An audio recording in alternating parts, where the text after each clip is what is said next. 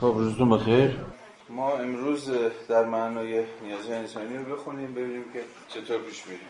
این هم از اون مقاله طبعا مقاله بدقلق مارکس جوانه ولی ببینیم که این رفیق اون چی میگه. خب از اول شروع بکنیم وارد بحثش بشیم تا گام به گام باز کنیم گره هاش دیدیم که با پیشواز سوسیالیسم قناع نیازهای انسانی به در نتیجه هم شیوه جدید تولید و هم ابژه جدید تولید چه اهمیتی میابند این ناظر به بحث های ما در فصل قبل دیگه مالکیت خصوصی و کمونیسم. حالا اینجا کلمه سوسیالیسم استفاده کرده هنوز خیلی تفاوت روشنی مارکس بین کمونیسم و سوسیالیسم عموما قائل نیست. ولی اگر بخوایم یک تفاوتی بین این دو مفهوم بگذاریم شما چی پیشنهاد می‌کنیم؟ تفاوت سوسیالیسم و کمونیسم چیه؟ خب چیه سوسیالیسم مرحله است یا گذر یا کمونیسم؟ خب طبعا دیگه. سوسیالیسم مرحله گذار به کمونیسم. خب حالا با تاکید بر چی؟ یعنی تو سوسیالیسم چه اتفاقی میفته که حکم گذر به کمونیسم رو ایفا می‌کنه؟ اینجوری که من می‌فهمم هنوز عناصری از سرمایه داری باقی مونده که دوران سوسیالیست قرار رفته رفته این از بین بره وقتی تماما از بین رفت کمونیست یه جورایی آره ولی خب دقیق ترش هم که بچه گفتن دیگه. یعنی راز فهم سوسیالیسم در فهم ما از دولته. یعنی اتفاقی مهمی که میفته اینه که ما در سوسیالیسم هنوز دولت داریم. دولت سوسیالیستی داریم. که اگه یادتون باشه وقتی ایدولوژی رو میخوندیم قرار بود که به اتکای قوای قهرآمیز دولت فرایندهای سلب مالکیت یا همون مالکیت زدایی یا هر چی شبیه به این اتفاق بیفته. بنابراین دولت در مرحله سوسیالیستی هنوز نه تنها وجود داره بلکه نیرومندترین نهاد اجتماعی.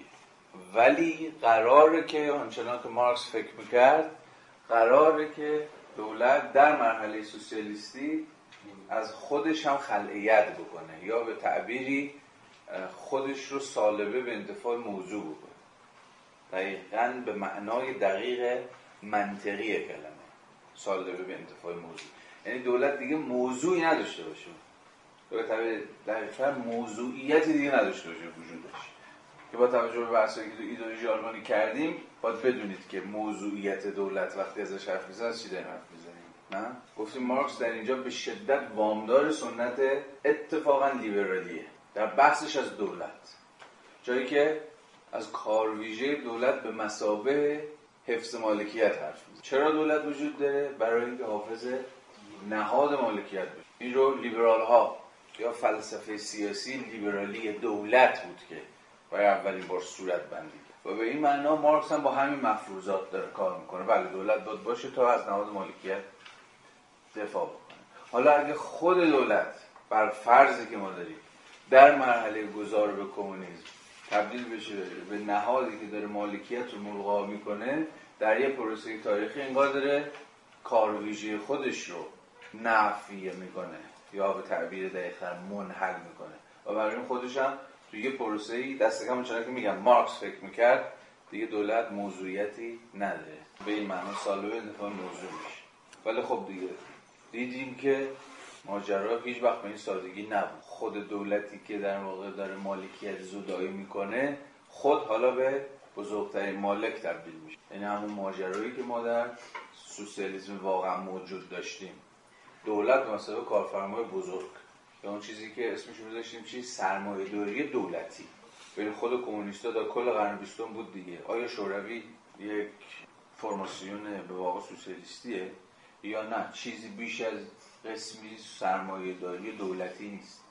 یا دولت بزرگ مبتنی بر در واقع انحصار مالکیت در ید خودش نیست. که حالا ادبیات نظری خیلی فراخ دامنی هم داره که حالا کاری بهش نداره. به در اینجا مارکس اجالتا همین باز کلمه سوسیالیسم رو داره استفاده می‌کنه.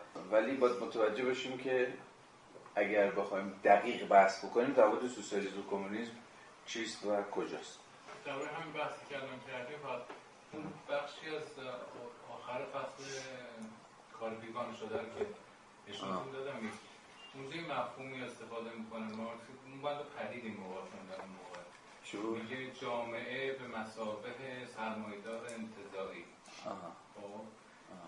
میگه اگه فلان کاری که در واقع بودون میگه انجام بدیم جامعه اون موقع به مسابه سرمایدار در سرمایدار انتظاری و در نهایت معامله تغییر نمی‌کنه. اون مفهوم به نظر من خیلی جای توسعه بست داره. جامعه به مسابقه سرمایه دار انتظاری. که در واقع بیاد در واقع همین بحث سرمایه‌داری دولتی بله. موافقم. ولی چون دیگه ازش عبور کردیم نمی‌تونیم برگردیم. ولی خب پر پتانسیل این متن دیگه که بارها و بارها میشه بر حسب problematic های متفاوت برگشت دوباره. و چفت و بست های و articulation های های جدیدی به دست داد.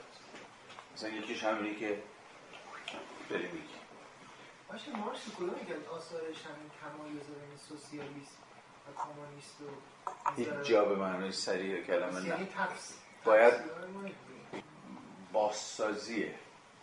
بازسازی مواضع پراکنده مارکس. یعنی هیچ جا به سراحت نمیگه سوسیالیسم یعنی کمونیسم یعنی. یعنی تو این پارادایم می‌تونه یه نفر باش پارادایم مارکسی و به این در واقع محل گذار رو قبول نداشته باشه. بنابراین ب- من می‌تونه ما ممکنه ممکنه اصلا یکی از این بحث بکنه که این تفاوت اصلا هیچ وقت وجود نداشته. اصلا سوسیالیسم و کمونیسم برای مارکس یکیه یا هر چیز شبیه. ولی تقریبا تفکیک جا افتاده ایه که وقتی از سوسیالیسم داریم در قاموس مارکسی نه در دیگر قاموس ها ما دیگر قاموس هم داریم. سنت دورکیمی هم از سوسیالیسم حرف سنت مشخصا فرانسوی سوسیالیسم اونا اصلا منظورشون سوسیالیسم به معنی مارکسی کلمه نیست. اینجا خیلی با حواستون به تمایزهای مفهومی باشه. ولی تا جایی که به مارکس مربوط میشه تقریبا همه پذیرفتن یه چنین تفکیکی به شکل زمینی تو مارکس وجود داره. در واقع اگه بخوایم هگلی صحبت بکنیم سوسیالیسم مرحله نفی کمونیسم مرحله نفی نفی. یعنی نفی مالکیت میشه سوسیالیسم نفی نفی مالکیت. یعنی نفی خود دولت در مقام نفی مالکیت خصوصی کمونیسم. مارکس هم همینجا هم تو ایدئولوژی آلمانی به صراحت از کمونیسم به مثابه نفی نفی حرف می‌زنه دیگه. به این معنا همون مرحله speculative هگلیه. یعنی هم مرحله سوم فلسفه نظرورزانه هگل یا مرحله ایجابیت تاریخ. به این معنی است که هنوز مرحله گذاره. خب این نمود جدیدی از نیروهای ذاتی انسان و قنای جدید ذات انسانی است. یعنی همون سوسیالیسم. در نظام مالکیت خصوصی اهمیت آنها معکوس می شود هر فرد در این اندیشه است که نیاز جدیدی را برای دیگری خلق کند تا او را مجبور به دادن قربانی جدیدی کند و با قرار دادن او در یک وابستگی جدید و وسوسه بهرهمندی از نوع جدیدی از لذت به ورشکستگی اقتصادی تن دهد. هر کس تلاش می‌کند تا با تحمیل قدرتی بیگانه بر دیگری از این طریق نیاز خودخواهانش را برآورده کند. با رشد حجم اشیاء قلمرو نیروهای بیگانه ای که انسان تحت انقیاد آنها قرار می‌گیرد رشد می‌کند و هر محصول جدید بیانگر توانمندی جدیدی برای تقلب و چپاول متقابل است. انسان در مقام انسان فقیرتر می شود هر چقدر که جهان اشیا یا به تعبیر دقیقتر جهان کالاها گسترده تر میشه یا ما درون جهان کالایی تر شده ای زندگی می‌کنیم به زعم مارکس انسان فقیرتر میشه. حالا چرا به شکلی متناقض نما این اتفاق میفته در ادامه خواهیم دید. یعنی کل دینامیزم این فصل مبتنی بر نشون دادن تناقض هاست. سرمایه‌داری هر چقدر که پیشروی می‌کنه کالاها گسترتر میشن پول قدرت پول افزایش پیدا می‌کنه ثروت بیشتری تولید میشه. در تقابل با این انسان فقیرتر و بیچیستر و محرومتر میشه. حالا الان متوجه خواهیم شد که چگونه مارکس چنین استدلالی می‌کنه. چرا جهان سرمایه‌داری به این معنا در دو جهت به زعم مارکس کاملا متناقض داره حرکت می‌کنه. انسان به عنوان انسان فقیرتر می شود و نیازش به پول چنان که بخواهد بر این وجود متخاصم چیره شود روز به روز بیشتر می شود نیاز به پول داره میگه هر روز بیشتر میشه. معناش روشنه دیگه. پول در اینجا در اینجا. به معنای ساده کلمه یعنی قدرت خرید. به معنای ساده کلمه. نه به معنایی که بعدا ما در گروندیسه و کاپیتال باهاش مواجه خواهیم شد.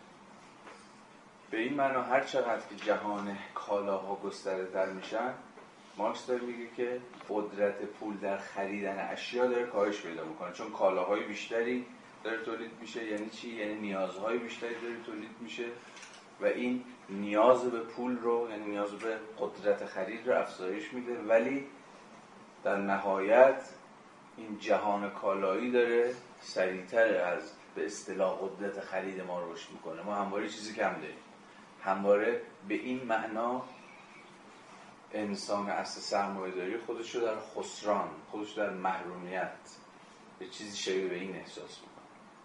چون این ما به تهاشای روانکاوی به ویژه روانکاوی لاکانی با گرایش های چپ معنادار شد.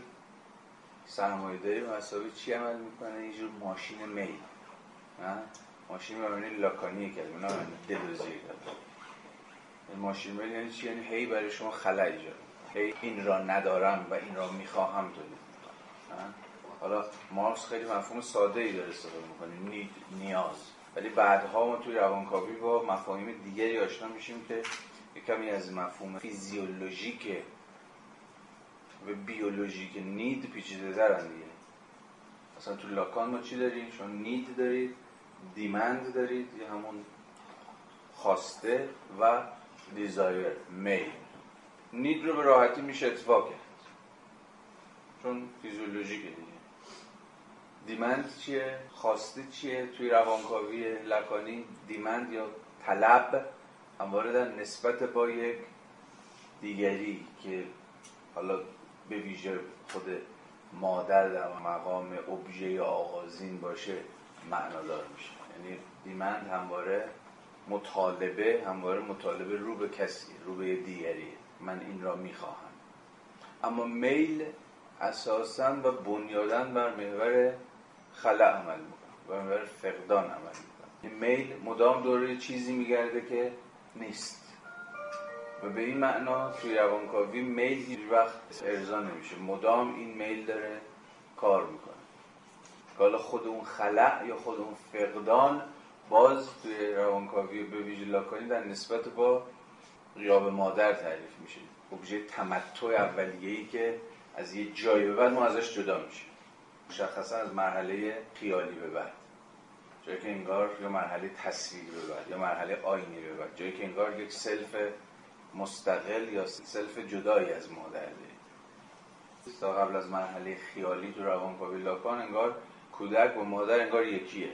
یا تفکیک و تمایز بین خودش و مادر قائل نیست. ولی از یه جهان از مرحله آینی به بعد دوچار خیال این میشه که سلف یعنی خودی داره مستقل از مادر و مادر یه دیگریه که هیچ وقت نمی‌تونه که بهش برگرده و باش یکی بشه. و قیاب مادر و فقدان مادر اما عنصر برسازنده میل. یعنی مدام این میل ما می‌خواد برگرده به اون ابژه آغازین با اون یکی بشه. ولی هیچ وقت این اتفاق نمیفت و این میل همواره باقی بمونه مسائل فقدان. حالا اینا رو یه لحظه ولی بکنید. اینا امکانهای در واقع باز همخانی مارکس با سنتهای پسا مارکسی مثلا مثل روانکاوی کاری که مثلا کسی مثل ژیژک و اینها دارن می‌کنن دیگه. مثلا یه جورایی سنت مارکسی رو روانکاوی بخونن حول مفهوم ایدئولوژی. اینا امکانهای تفسیریه ولی الان بذاریمش کنار. چون ما رو دچار پیچ و خمهایی خواهد کرد که الان ما خیلی باش کاری نداریم. تا جایی که به این فراز مربوط میشه و این چیزی که اینجا مارکس داره میگه در واقع نیاز رو کم و بیش داره شبیه به مفهوم اتفاقا میل روانکاوانه می‌کنه یعنی نیازهای جدید تولید می‌کنه یعنی خلاهای جدید داره تولید می‌کنه. فقدانهای جدیدی که انگار سوژه رو وا میدارن که حول اون حفره حول اون خلاه بچن و سعی بکنه که اون رو پر بکنه. ولی نه تنها این اتفاق نمیفته بلکه این خلا اتفاقا هی بزرگتر میشه. حالا دوباره برگردیم به متن یه بار دیگه بخونیم. به دست کم با دعوی خود مارکس پیش بریم. انسان در مقام انسان فقیرتر میشه. به موازات چی؟ گسترش جهان کالاها یا به قول خودش رشد حجم اشیا در این صورت انسان فقیرتر می شود و نیازش به پول چنان که بخواهد بر این وجود متخاصم چیه شود روز به روز بیشتر می شود قدرت پولش به نسبت معکوس با حجم تولید کاهش می یابد هر چقدر تولید افزایش پیدا می‌کنه قدرت پول کمتر میشه. یعنی پول چیزای کمتری می‌تونه بخره. چرا؟ چون شما با کسرت اوبژه ها سر کار دارید. هر چقدر پول داشته باشید در نهایت باز نمی‌تونید که کل این جهان کالایی رو فراچنگ بیارید. برای همواره یه شکافی به باقی نمونه بین قدرت پول و نیازها یا جهان هر دم کالایی تر شونده. این خیلی نکته مهمه ادعای مارکس هم اینه دیگه که بعد پسا مارکسی ها اینو خیلی بیشتر ادامه دادن. جهان ما هر روز بیشتر داره کالایی میشه. یعنی ساحاتی که تا دیروز ساحات کالایی نبودن دارن کالایی سازی تر میشن حالا خود این هم یه قصه مفصلی است. قدرت پول به نسبت معکوس با حجم تولید کاهش میبود یعنی نیازش با افزایش قدرت پول رشد می‌کنه. یعنی نیازها داره مدام افزایش پیدا می‌کنه به موازات افزایش حجم تولید و از آن طرف قدرت پول کاهش پیدا نیاز به پول به این علت نیازی واقعی است که نظام جدید اقتصادی آن را می آفریند و این تنها نیازی است که چنین نظامی می آفریند یعنی نیاز آفرینی نظام اقتصادی سرمایه داری برای مارکس در یک کلام نیاز به خود پوله. یعنی نیاز در نهایت نیاز به قدرت یا افزایش قدرت خریده. کمیت پول بیش از پیش به تنها ویژگی یا کیفیت مهم آن تبدیل می شود. حواستون هست به این جمله؟ داره میگه که در واقع اینجا بازی رو هگلی داره این فراز دیگه. کمیت به کیفیت تبدیل میشه.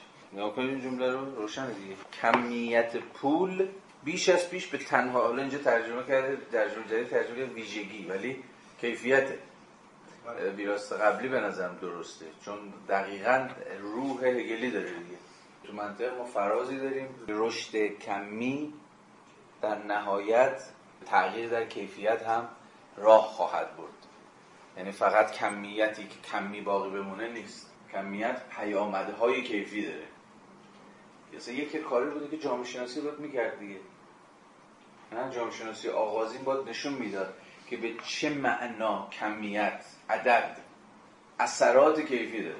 حالا چه در قبال موضوعی مثل جمعیت؟ جمعیت هر چقدر که افزایش پیدا می‌کنه مثلا اختزاعاتی مثل تقسیم کار به خودش میاره این یکی کارهایی بود که دورکیم سر کرد در کتاب تقسیم کارش انجام بده دیگه. در تقسیم کار دورکیم رو که ببینید یکی از صورتبندی های دورکیم برای توضیح که چرا تقسیم کار در جوامع جدید اتفاق افتاد افزایش جمعیت یعنی اقتضاعاتی با خودش میاره افزایش جمعیت در مقام امر کمی که منجر میشه به چی؟ تغییراتی کیفی در خود ساختیابی جامعه. این نزد دوستمون زیمل هم داریم. اونجایی که زیمل عملا خودش رو دستن در کار تدوین قسمی هندسه اجتماعی می‌دید دیگه نه؟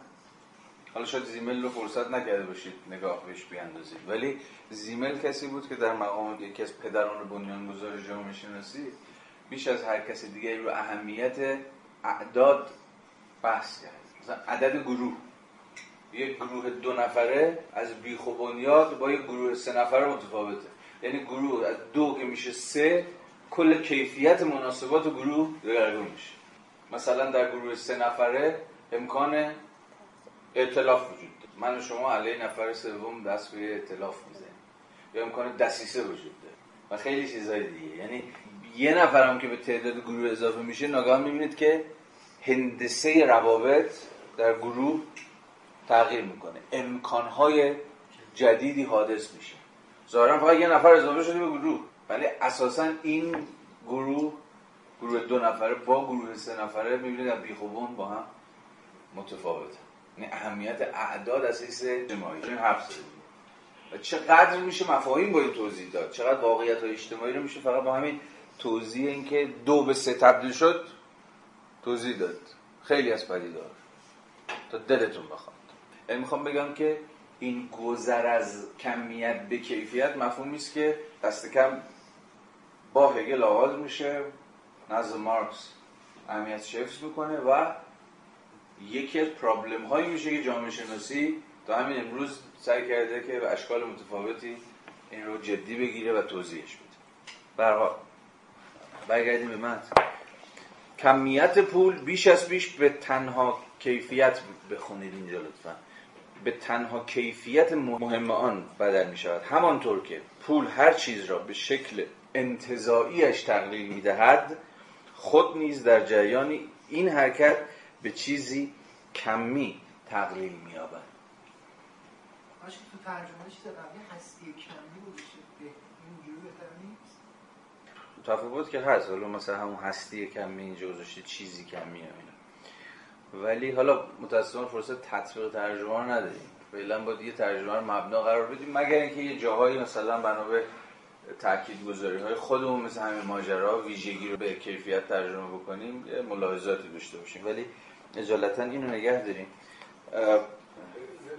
کمیت پول به چنان میزانی یعنی میزانی اول اونجا قائل میراث دوم اصلا قائل نیست من زده دو سر صفات یه کمیت پول به چنان میزانی افزایش می‌یابد که به تنها کیفیت مؤثر آن یعنی. شما فرمودین اولی این دو تا چیز اصلا حذف شده کدوم رو شما وجود نمی‌دونم ولی یه چیز دیگه نمی‌دونم و دومی چیز درسته ولی اون چیزی که الان در این فراز برای ما مهمه در واقع اینه که پول هر چیز رو به شکل انتظاییش تقلیل یعنی چی؟ داره میگه که کار پول انتظایی سازیه در واقع کاری که پول می‌کنه در مقام امری که دست به انتظایی سازی می‌زنه اینی که اشیاء رو از کیفیتشون یا از ویژگیشون یا از تعیینهاشون یا از هر چیزی شبیه به این توهی می‌کنه و اونها رو تقلیل میده به انتظایی ترین چیز یعنی عدد.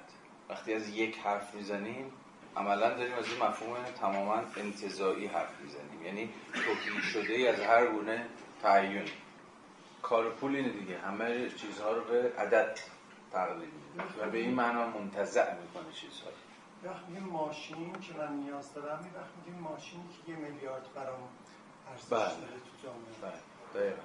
به این معنا پول می‌تونه همه چیز رو هم ارز بکنه یعنی بعدها خواهیم دیگه توی کتاب کاپیتال اسم پول یعنی مفهوم پول رو ما به مسابقه هم ارز عام صورت بندی پول چیست؟ هم ارز عام یعنی چی هم ارز عام؟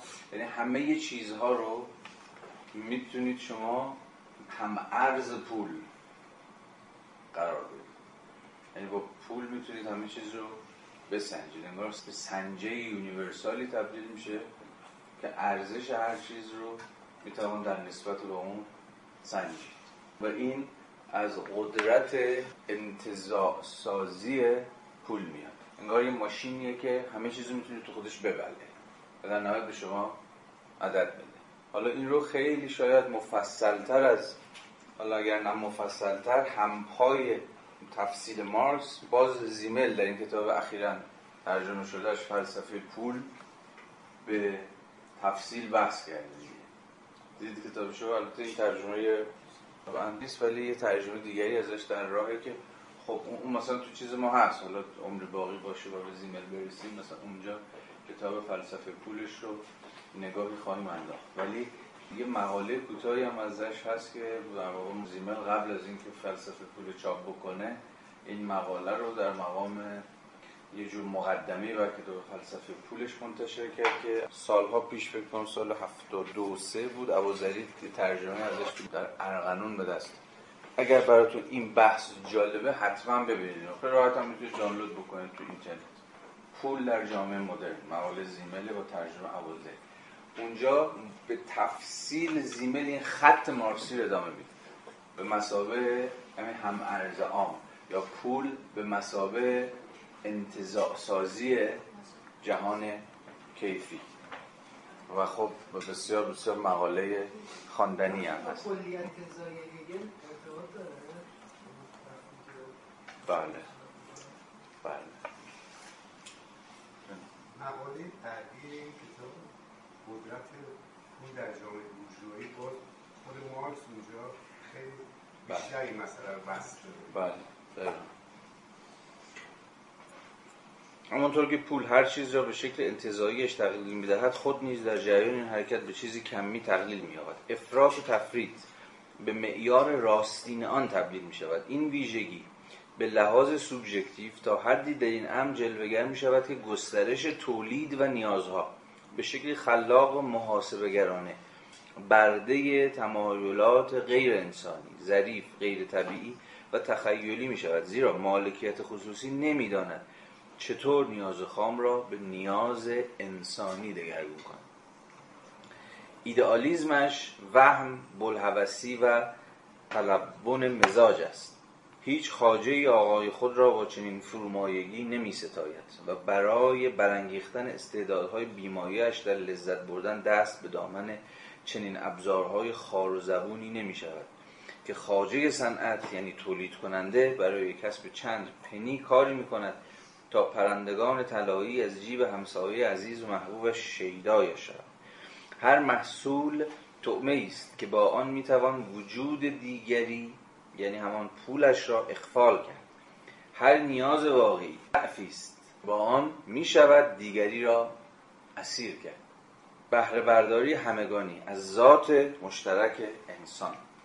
همانطور که هر نابسندگی انسان بندی است که به آسمان گره می‌خورد کنایه از دین بتونید دین در واقع با همین ضعف ها یا نابسندگی های انسانی داره کاسبی دیگه ادعای همه هگلیان جوان و از جمله خود مارکس. همانطور که هر نابسندگی انسانی بندی است که به آسمان گره می‌خورد و راهی است برای کشیش تا به قلب او دست یازد هر نیاز نیز فرصتی است برای نزدیک شدن به همسایه تحت لوای دوستی. تا به او گفته شود دوست عزیز آنچه نیاز داری میدهمت. اما تحت شرایطی که باید حتما اجابت شود. آن مرکبی را که امضایت با آن برایم نقش میبندد میدانی که چیست. لذت را ارزانیت می‌کنم اما میچاپمت او خود را در خدمت فاسدترین تخیلات همسایش قرار میده همون تولید کننده همون فاعل همون تولید کننده است. کارفرما بورژوا چون هرچی میان او و نیازش پا اندازی می‌کنه. حوث های ناخوش در او پدید میآورد و مترصد ضعف های او میماند و همه اینها برای آن است که هزینه خدمات عاشقانه خود را دریافت کند. این بیگانگی تا حدی در این هم جلوگر می شود که پالودگی نیازها و وسیله برآورده ساختن آنها انحطاط حیوانی و سادگی کامل خام و انتظایی نیاز را ایجاد می‌کنه یا به عبارتی صرفا خود را به معنای متضاد باستولید می‌کنه جالب مارکس در اینجا نیاز داره مثلا ضعف تعریف می‌کنه. به مسابه نابسندگی به مسابه همان آنچه ندارم. و در این حال آنچه می‌خوام یعنی نیاز دقیقا این چیز پویایی و دینامیزمش تو این دوگانگیشه دیگه. آنچه ندارم اما می‌خوام و مارکس فکر می‌کنه که از همین جاست که در نهایت کلیت این تمدن کالایی ساز سرمایه داری سرمایه گذاری می‌کنه. یعنی رو خود بست این نیازها یعنی بست این فهم ما از فقدان ها و غیاب ها و خلاها ما. و در این حال تشویقمون به اینکه این نیازها رو به یه معنای اتفاقا جدی بگیریم به نظرم میاد این تعریف نیاز به مسابقه ضعف یا نیاز به مسابقه نابسندگی کلید فهم این فرازایی که مارکس داره ازش حرف می‌زنه. به این معنا می‌تونیم به اون سوالی که همیشه تو سنت مارکسیستی هم وجود داشته برگردیم. آیا چیزی به نام نیازهای طبیعی وجود دارن؟ یا در واقع نه خود نیازها مدام دارن ساخته میشن. خود نیازها در واقع دارن تعریف میشن. چیزی به مسابقه نیازهای طبیعی وجود نداره.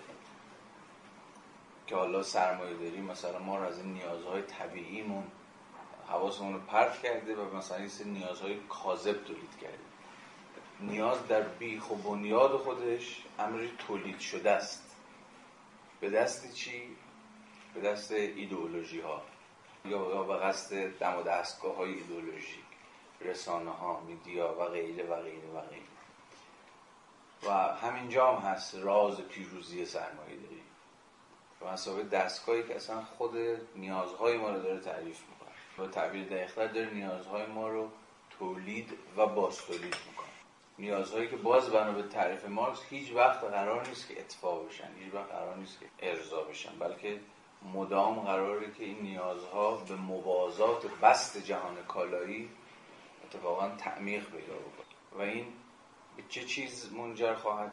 به یه جور حس محرومیت فضاینده دیگه. که نتیجه همون شکاف بین قدرت پول و حجم تولیده.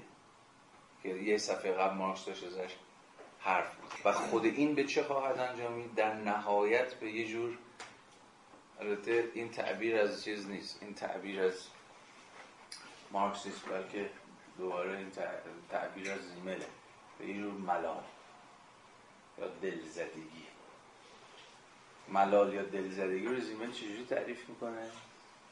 میگه دیگه در چنین وضعیتی سوژه دیگه از پس این کسرت تکانه های عصبی زندگی مدرن بر نمیاد.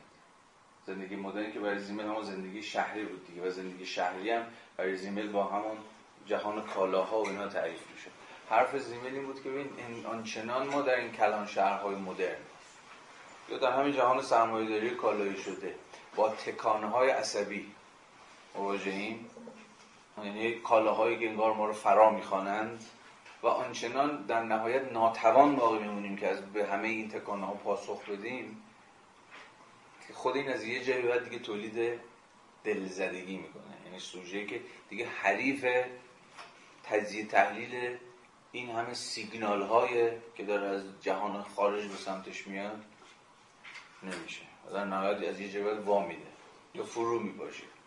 یا همواره خودش شکست خورده یا همیشه خودش بازنده عقب مونده یا هر چیزی شبیه این هی میدوه و می‌بینه که نمی‌رسه. جهان کالایی خیلی سریعتر از توش و توان یه کاری که سوژه ها داره گسترش پیدا می‌کنه. به این معنی سوژه ها همواره انگار خودشون رو با همین شکست هاشون با این میدو اما نمی‌رسم هاشون به اینکه می‌خوام اما نمی‌تونم داشته باشم هاشون تعریف می‌کنم.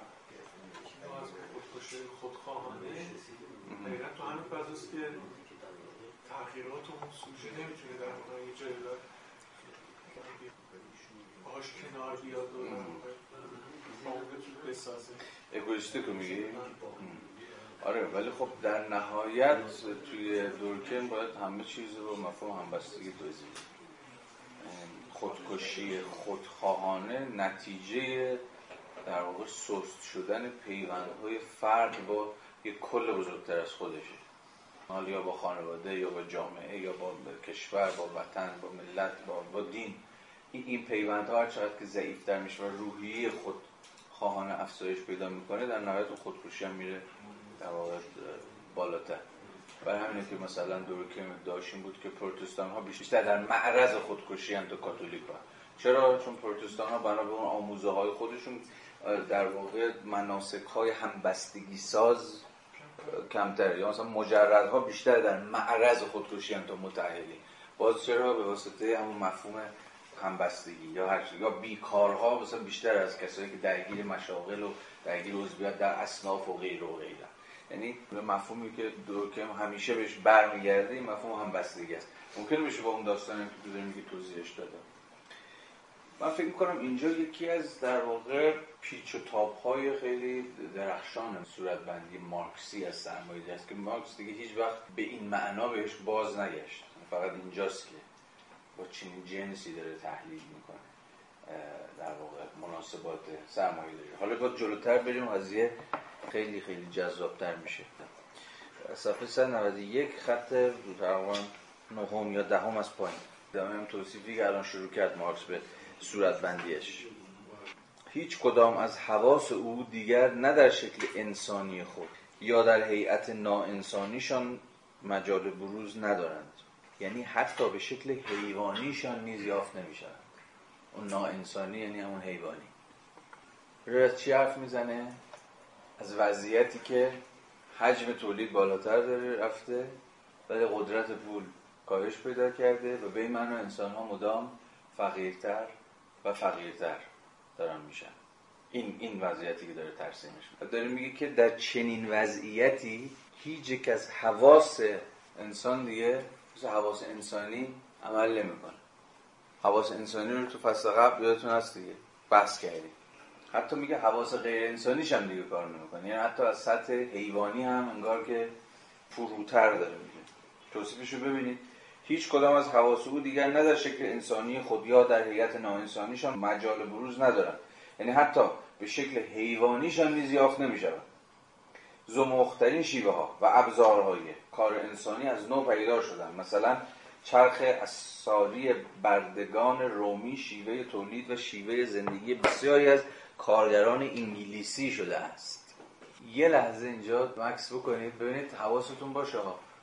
ما داریم راجع به انگلستان نیمه اول قرن 19 هم حرف می‌زنیم که غیر از مارکس و خیلی از سوسیالیست ها و کمونیست ها موضوع نقادی خیلی از بورژواها هم بوده.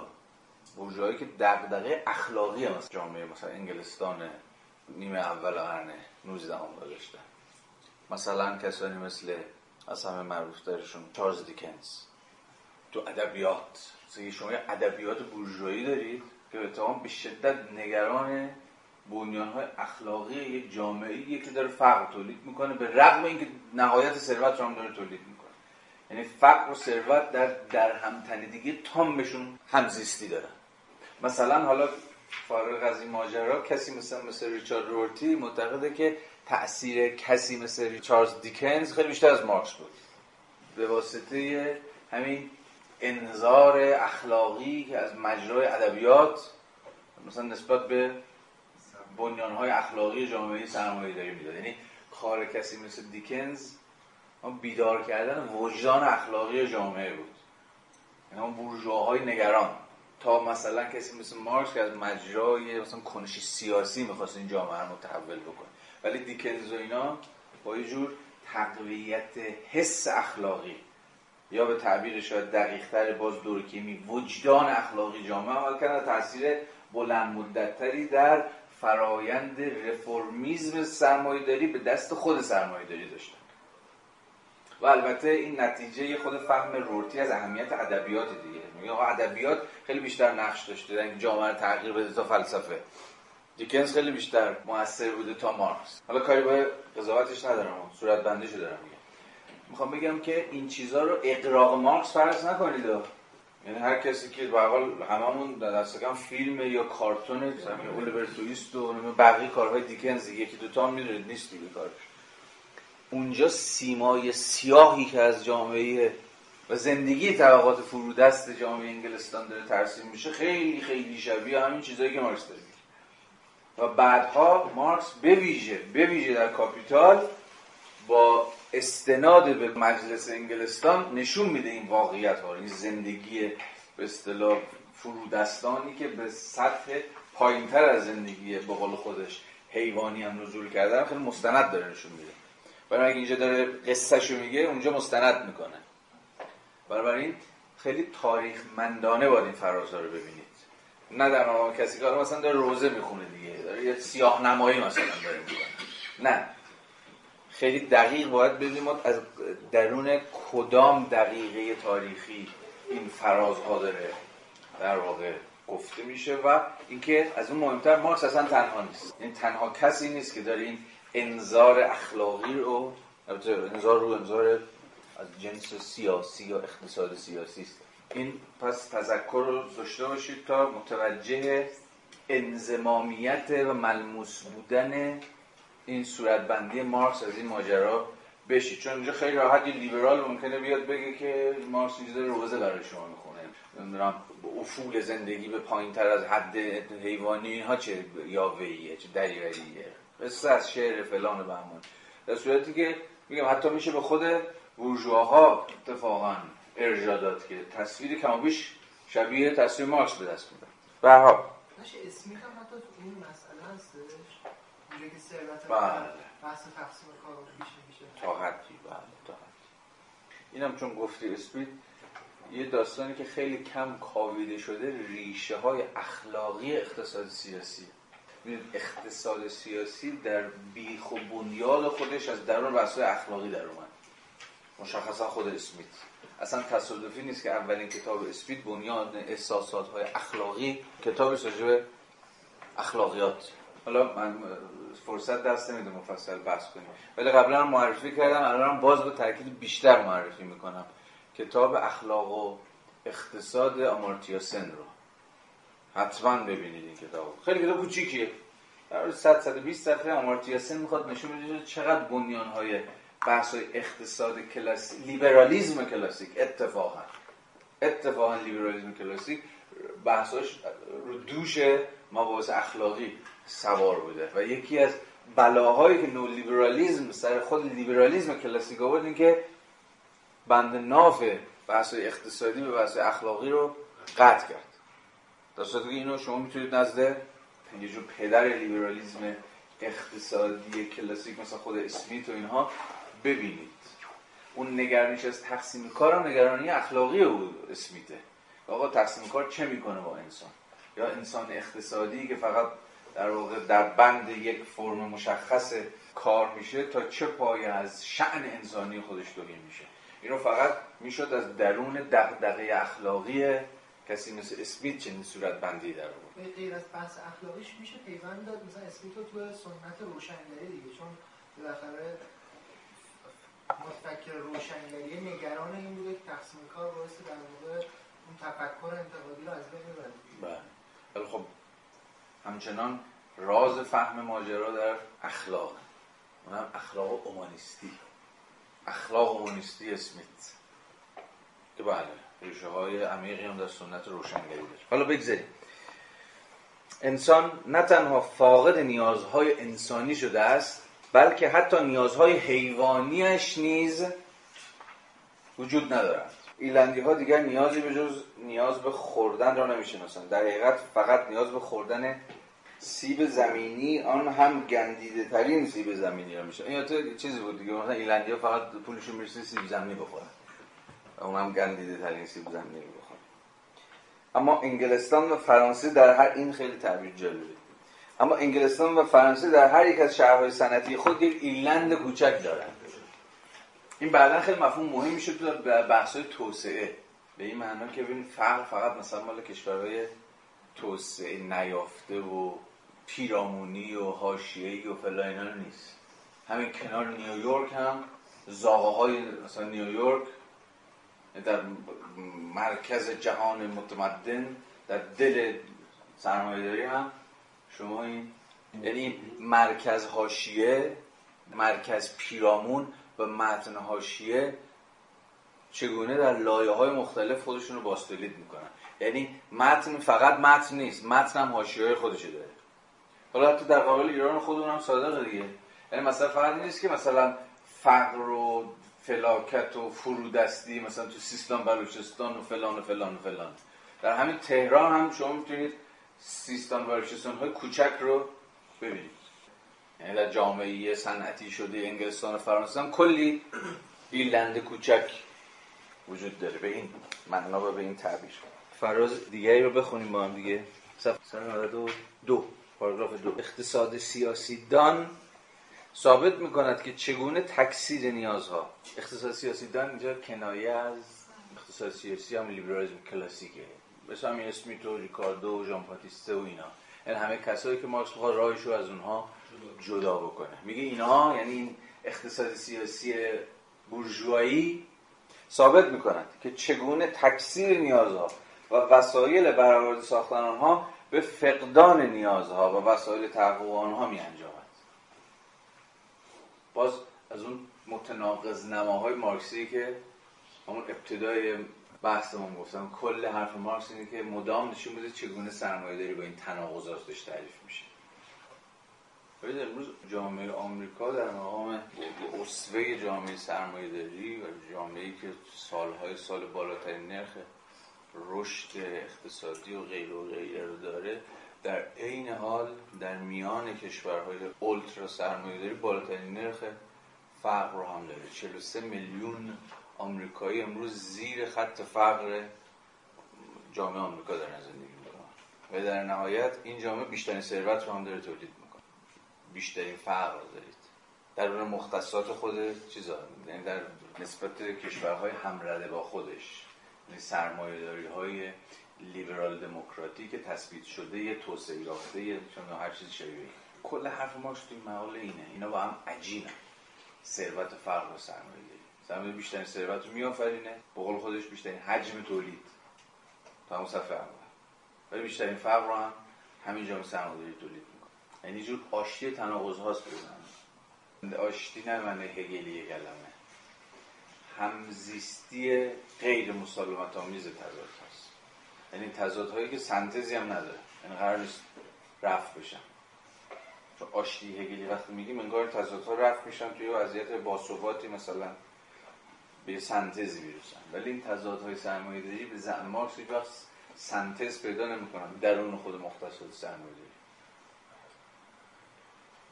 همواره همزیستی دارن. ولی این همزیستی غیر مسالمت آمیزه یعنی این تضاد بین این دو سویه ماجرا که در نهایت همون تضاد بین کار و سرمایه باشه به این معنا تا آنجا پذیر نیست. حالا در ادامه ببینید به این داستان برمیگرده. او یعنی همون اقتصاددان سیاسی ما این موضوع را چنین شرح می‌دهد. یعنی این تناقض بین تکثیر نیازها و فقدان نیازها یا ناتوانی از برآوردن نیازها یا ناتوانی از تأمین وسایل برآوردن نیازها. میگه این گونه توضیح میده این رفیقش اقتصاد سیاسی دان. یک با تقلیل نیازهای کارگر این خیلی مهمه. یهو ما وارد یه شیرجه مفهومی میشیم از اینجا بعد تو مارکس. ببینید میگه اقتصاد سیاسی بورژوایی چیکار می‌کنه؟ با تقلیل نیازهای کارگر به ساده ترین و ناچیزترین سطح تامین معاش جسمانی و تقلیل فعالیت او به انتظایی ترین حرکت مکانیکی. به این ترتیب اقتصاد سیاسی دان می‌گوید انسان هیچ نیاز دیگری نداره چه نیاز به فعالیت و چه نیاز به لذت بردن. اون نیازی که داره اونقدری بخوره اونقدری بیاشامه که زنده بمونه. حد اقل دستمزد اصلا چیه؟ اون چیزی که هنوزم وجود داره در واقع از همینجا شکل گرفته دیگه. بحثش. حد اقل دستمزد یعنی حداقلی که شما باید داشته باشی که بتونید زنده بمونید دیگه. به مسابقه یک ارگانیسم زنده که می‌تواند خود را باستولید کنه. کف دستمزد حداقل دستمزد هر چیز شبیه. حالا توی کاپیتال به تفصیل به این داستان باز خواهیم گشت. و خواهیم دید که چقدر محل دعوا و مناقشه بوده در تاریخ سرمایه داری. اینکه به واقع این حداقل دستمزدها واقعا کجاست. چقدر حداقل دستمزده همواره محل بحث بوده دیگه. که در واقع برمیگرده به چی؟ به اینکه به معنی ساده اقتصادی کلمه اینه که در اون سبد معیشتی چه چیزی شامل سبد معیشتی است که هر کارگری به حال اجناس و کالاهای اون سبد باید برخوردار باشه دیگه. آیا مثلا مثلا واقعا چند درصد پروتئین مثلا در طول روز لازمه؟ آیا مثلا تفریح هم جز سبد معیشتی حساب میشه؟ آیا فراغت لازمه یا نه؟ مثلا لذت بر این این, فرازه این نظر رو اینا. مثلا اصلا لذت بردن مثلا جز این سبب معیشتی هست. هنوز مثلا تو جامعه خود ما هر سال سرش دعواست دیگه. حتی سری که مثلا چند درصد پروتئین لازمه بود تو این سبب تعریف بشه. به این معنا ما با معیار عینی سر کار نداریم. موضوع چیه؟ مناقشات سیاسی. این فراز معناش اینه دیگه. داره میگه چه نیاز به فعالیت چه نیاز به لذت بردن. این اقتصاد سیاسی بورژوایی چون داره کف می... چیز می‌کنه تقلیل نیازهای کارگر. یعنی نیازهای کارگر به سطح نیازهای حیوانی داره تقلیل میده به قول خودش به ساده ترین و ناچیزترین سطح تأمین معاش جسمانی. عملا ادعاش اینه که چه نیاز به فعالیت چه نیاز به لذت بردن. او حتی چنین زندگی را زندگی انسانی و هستی انسانی میدن اختصاصی بورژوایی. یه زندگی حیوانی که درگیر کار بیگانه است و توش نه لذتی هست نه فعالیت معنی انسانی کلمه هست. یادتونه دیگه فعالیت معنی انسانی کلمه همون خود شکوفای ذات انسانی که سرش بحث کردیم جلسات پیش. بگه اونا کاملا این سطح زندگی رو این سطح زندگی حد اقلی رو یه زندگی انسانی جا می‌زنن. خب کافیه دیگه بس دیگه. چه چیزی بیشتر از این؟ با قرار دادن پایین ترین سطح ممکنه نیازی که زندگی یا اون هستی می‌تواند بشناسد به عنوان معیار خود و در حقیقت به عنوان یک معیار عام عام از آن جهت که شامل حال توده های مردم می شود دوباره تکرار یه جورایی یا بست همون مفروض اوله. پایین ترین سطح ممکن نیاز رو تعریف می‌کنه. اقتصاد سیاسی بورژوایی به عنوان سطح زندگی یا هستی عام همه مردم. متفقی چه اتفاقی داره میفته؟ فراز خیلی سخت و در این حال راه است. او کارگر را به موجودی بی احساس که هیچ نیازی ندارد تبدیل می کند او هم که هستی همون اقتصاد سیاسی دان ماست. همون اقتصاد سیاسی بورژواییه. و فعالیت او را به انتظاعی ناب از همه فعالیت ها بدن می سازد بنابراین هر تجملی که کارگر می تواند از آن لذت ببرد سزاوار سرزنش می یعنی کارگران رو نیروهای کار رو مدام به زبان بیزبانی به صرف جویی به امساک به قناعت به ریاضت به زهد و غیره و غیره تشویق می‌کنه. نوعی اخلاق کار که کم باشه ولی حلال باشه. یادتونه بیلبورد های دو سال پیش شهرداری تهرانو؟ ببخشید. این سطح تقلیل میده. منظورش بی اهمیته چون اگر پای فعالیت باشه که این یه جورایی انگار خط مقدم همه فعالیت آره. همون باز دوباره اینجا معنای انتظایی مهمه دیگه. یعنی فعالیتی که دیگه انتظایی شده. یعنی فعالیتی دیگه در پیوند با همین نیروهای ذاتی انسان دیگه نیست. حکم هفته پیش بس اون خود شکوفایی رو دیگه نداره. انتظایی به معنی اینجا معنی خیلی مکانیکیه. یعنی رویه های مدام تکرار شونده فرایندهای کار. کار تخصصی شد یا به تعبیر اینجا ما کار بیگانه شده است اینجا.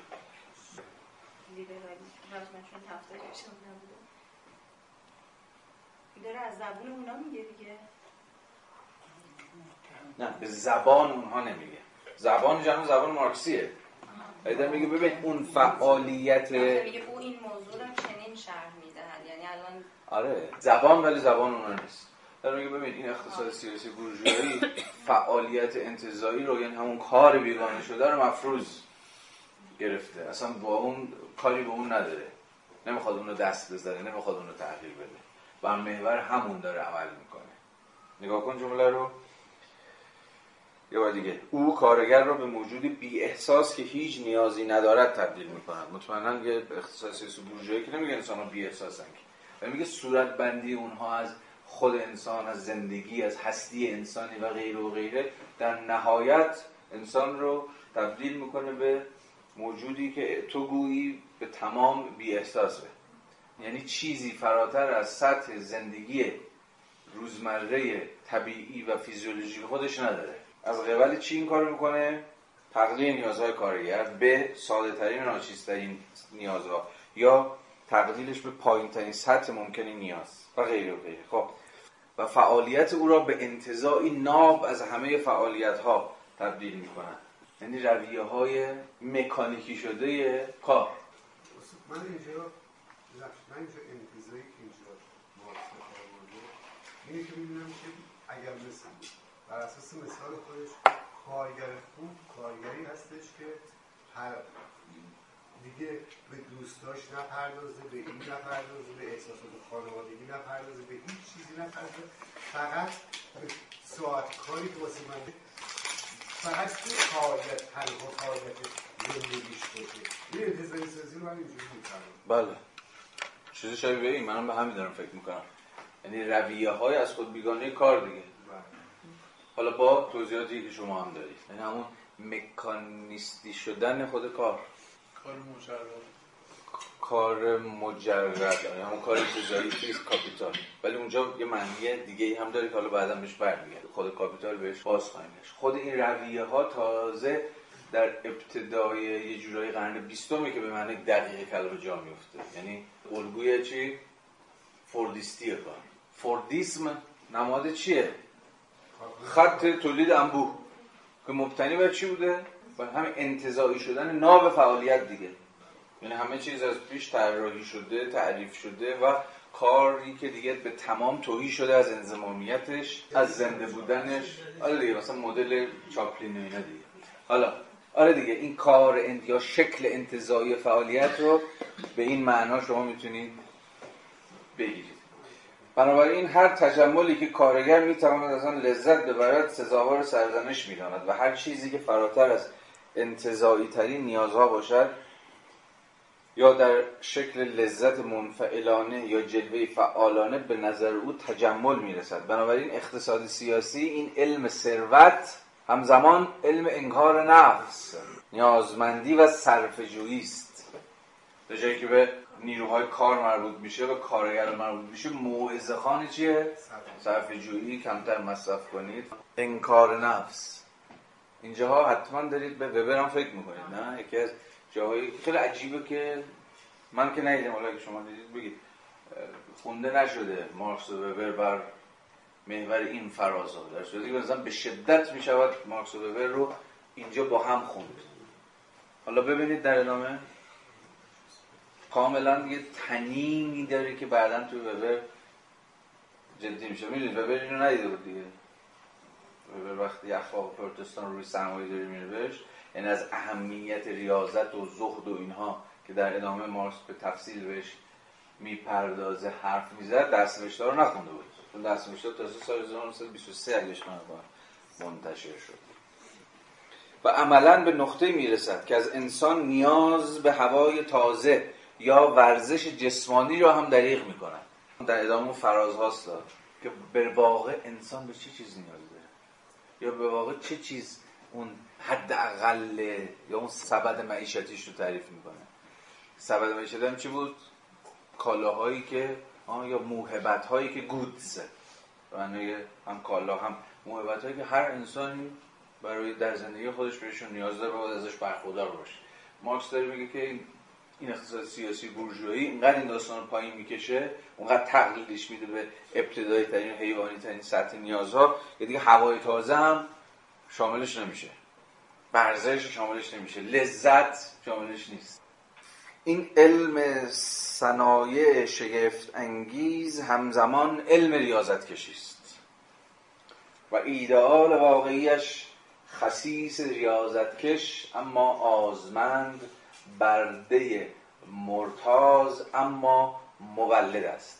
باز دوباره ویژگی های متناقض. مرتاز ریاضتکش اما در این حال مولد یعنی تولید به همراه صرف جویی یا پسنداز به معنای اقتصادی کلامش.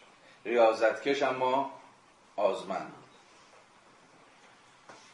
ایدئال اخلاقیش آن کارگری است که بخشی از مزد خود را پسنداز می کند و حتی هنر فرومایه‌ای را کشف کرده که می تواند این مفهوم فریبنده را شکوه بخشد و روایتی پرسوز و گداز به معرض نمایش گذارد. بنابراین اقتصاد سیاسی با وجود ظاهر دنیوی و لاعبالیش یک علم اخلاق راستین و اخلاقی ترین علم هاست. یعنی این اقتصاد سیاسی سرمایه داری منهای نوع خاصی از اخلاق نمی‌تونسته پیش بیاد وبر همون مارکس مارکس همون وبر نیست بازم گفتم همخانی ابدا به معنی نیست که اینا با هم یکی هست.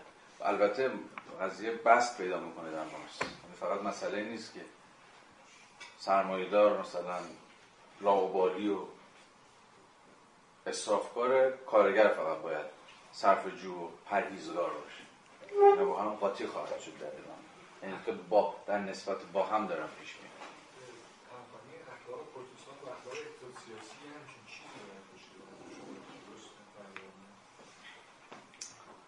و پروژه ببر پرابلماتیک ببر فکر کردن به نسبت اخلاق یا نوع خاصی از اخلاق با نوع خاصی از سرمایه داری یا نقطه مشخصی از آغاز سرمایه داری اگر هم باز چنین خبتی کردم بذارید باز اصلاح کنم. ابدا حرف من این نیست که موضع مارکس وبر یکیه. یا وبر دارم حرف مارکس و مارکس هم حرف وبر نه نه تو نمیگم. کلا دارم میگم. یعنی این همخانیه تاکیدم روی این همخانیه. گاهی هم پوشانی دارن ولی در واقع تو ماهیت یکی نیست. آره وقتی من از همخانی حرف می‌زدم بیشتر دارم به این فکر می‌کنم که اتفاقا هر یک آن دیگری رو کجاها می‌تونه بست بده؟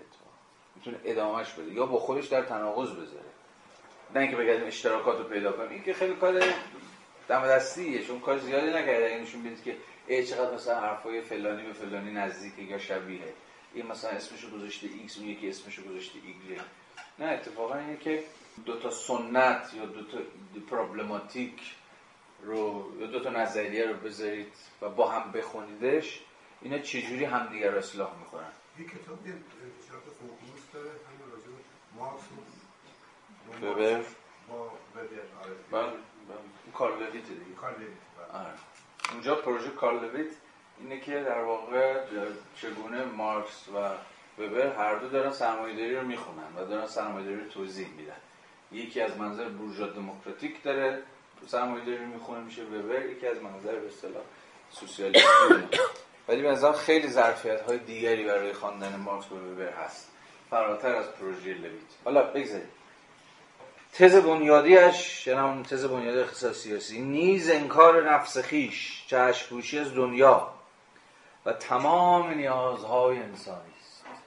هرچه کمتر بخوری کمتر بیاشامی کمتر کتاب بخری کمتر به تئاتر مجلس رقص و سالن تفریح بروی کمتر فکر کنی عشق ورزی نظریه به بافی آواز بخوانی نقاشی کنی و تفریح داشته باشی بیشتر می‌توانی پسنداز کنی و گنجت که نه بید و نه زنگ بر آن کارگر نخواهد بود بیشتر به سرمایت بدل خواهد شد. اینجا دیگه قضیه به فقط کارگر کارفرما یعنی اخلاق عام انگار.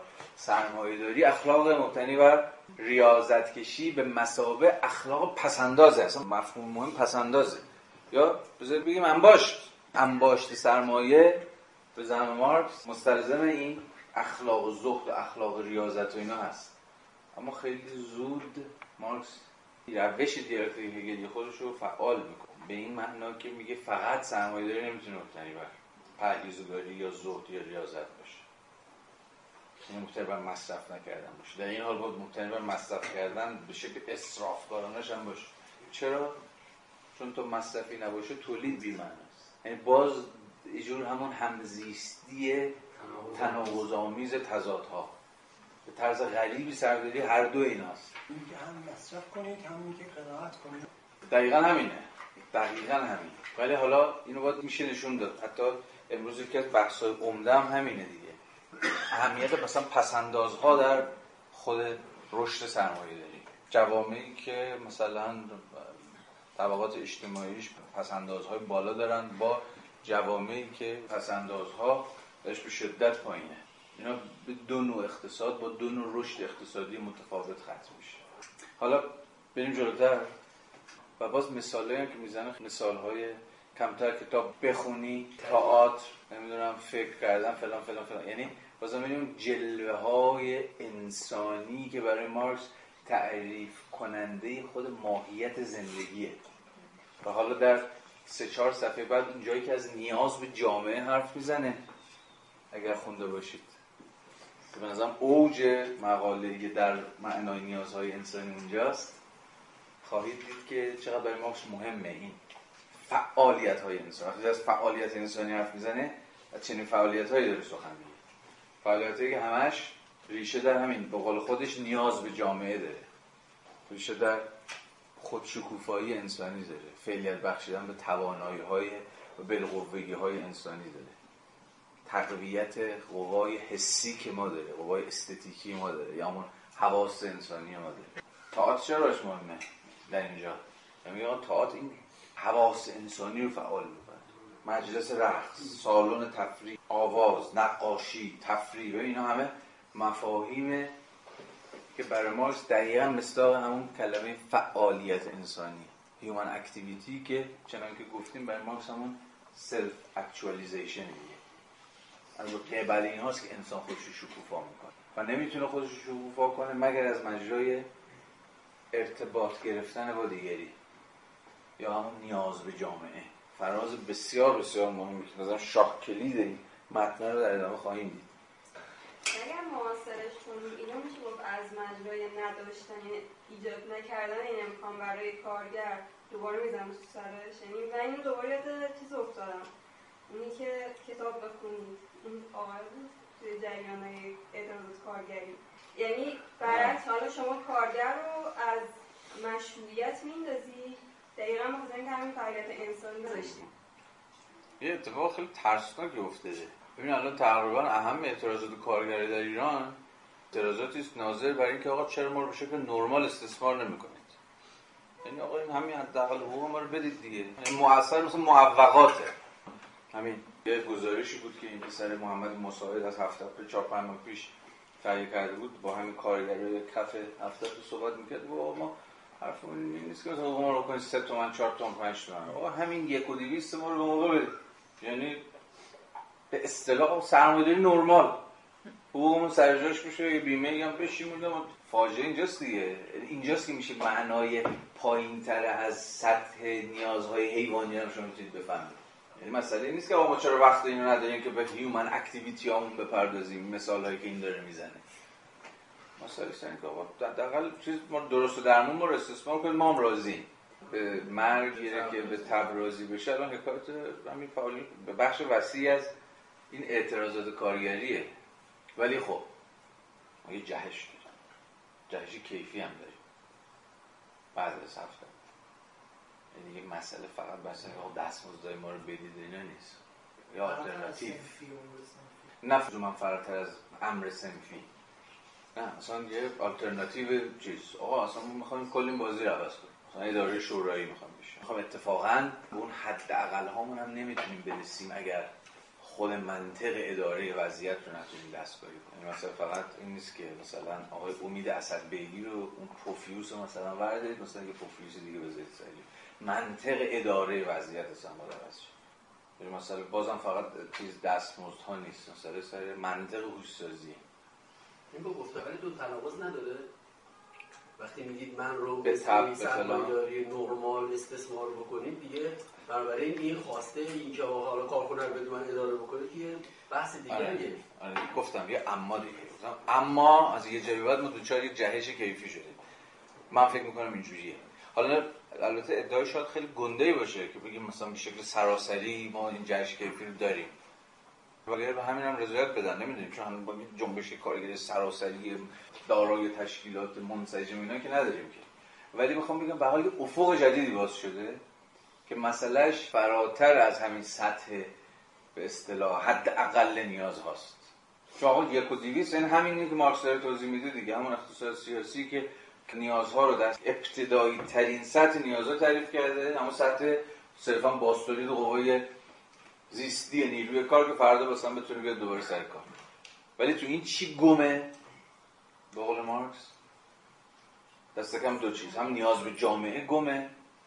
حالا خواهیم دید. با مفهوم نیاز به جامعه آشنا خواهیم شد تو مارکس. و فعالیت هایی که به مارکس همون فعالیت هایی هستن که اصلا انسان و انسان می‌کنن نه صرفا ابتدایی ترین سطح نیازهای فیزیولوژیک ما.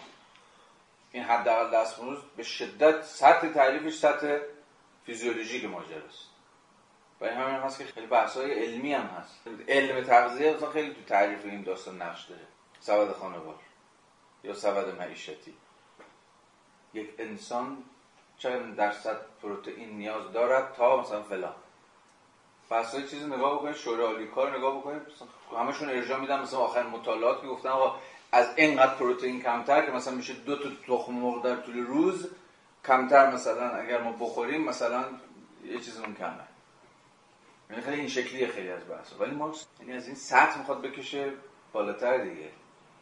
فقط اینا نیست. آقا نیاز به تفریح نیاز به لذت نیاز به خود فعالیت نیاز به سینما رقص ورزش و غیره. و این ایناست که انسان انسان می‌کنه. نماده پاداش میدن یه کارگر هر سال می‌تونه از این مهمت برخورداشت چون کارگر بهتری به مثلا آه این بازی ها آره نظام پاداش. آره. آره این نظام پاداش هم خودش از اون داستان های علم رفیق خورد دیگه آره. آره. سیزن بیسبال فلان بهترین فروشنده فلان. شروع سال همدیگه رو می‌زنن کار می‌کنن آفرین. بعد یه لیت بمیدن اصلا نظام پاداش. آره آره. ارتباط پیدا می‌کنه به آدمیزاد نظام درس دقیقا. آها. بیشتر می توانی پسنداز کنی و گنجت که نه بید و نه زنگ بر آن کارگر نخواهد بود بیشتر به سرمایه‌ات تبدیل خواهد شد. هرچه کمتر باشی و کمتر از زندگیت بهره بگیری زندگی از خود بیگانه ات بیشتر خواهد شد. هرچه بیشتر داشته باشی اندوخته وجود بیگانت بیشتر خواهد بود. هر چیزی که اقتصاد سیاسی دان از زندگی و انسانیت تو برمیدارد در شکل پول و ثروت به تو باز میگرداند. هر آنچه از انجام دادنش ناتوانی پولت انجام می‌دهد. پول می‌تواند بخورد بیاشامد به سالن رقص و تئاتر برود سفر برود و هنر آموزش کنجکاوی های تاریخی قدرت سیاسی را تصاحب کند. همه اینها را می‌تواند برای تو انجام دهد. همه اینها را می‌تواند بخرد. پول ثروت راستین توانایی راستین است. با این همه پول فقط مایل است خود را بیافریند خود را بخرد زیرا به هر حال همه چیزهای دیگر خدمتکارش هستند. به هنگامی که اربابی دارم خدمتکاری نیز دارم و به خدمتکار او نیاز ندارم. بنابراین تمام شروع شوقها و فعالیت ها در حرص و طمع از دست می روند کارگر فقط مجاز است تا آن حد داشته باشد که زنده بماند و فقط مجاز است تا آن حد زنده بماند که داشته باشد.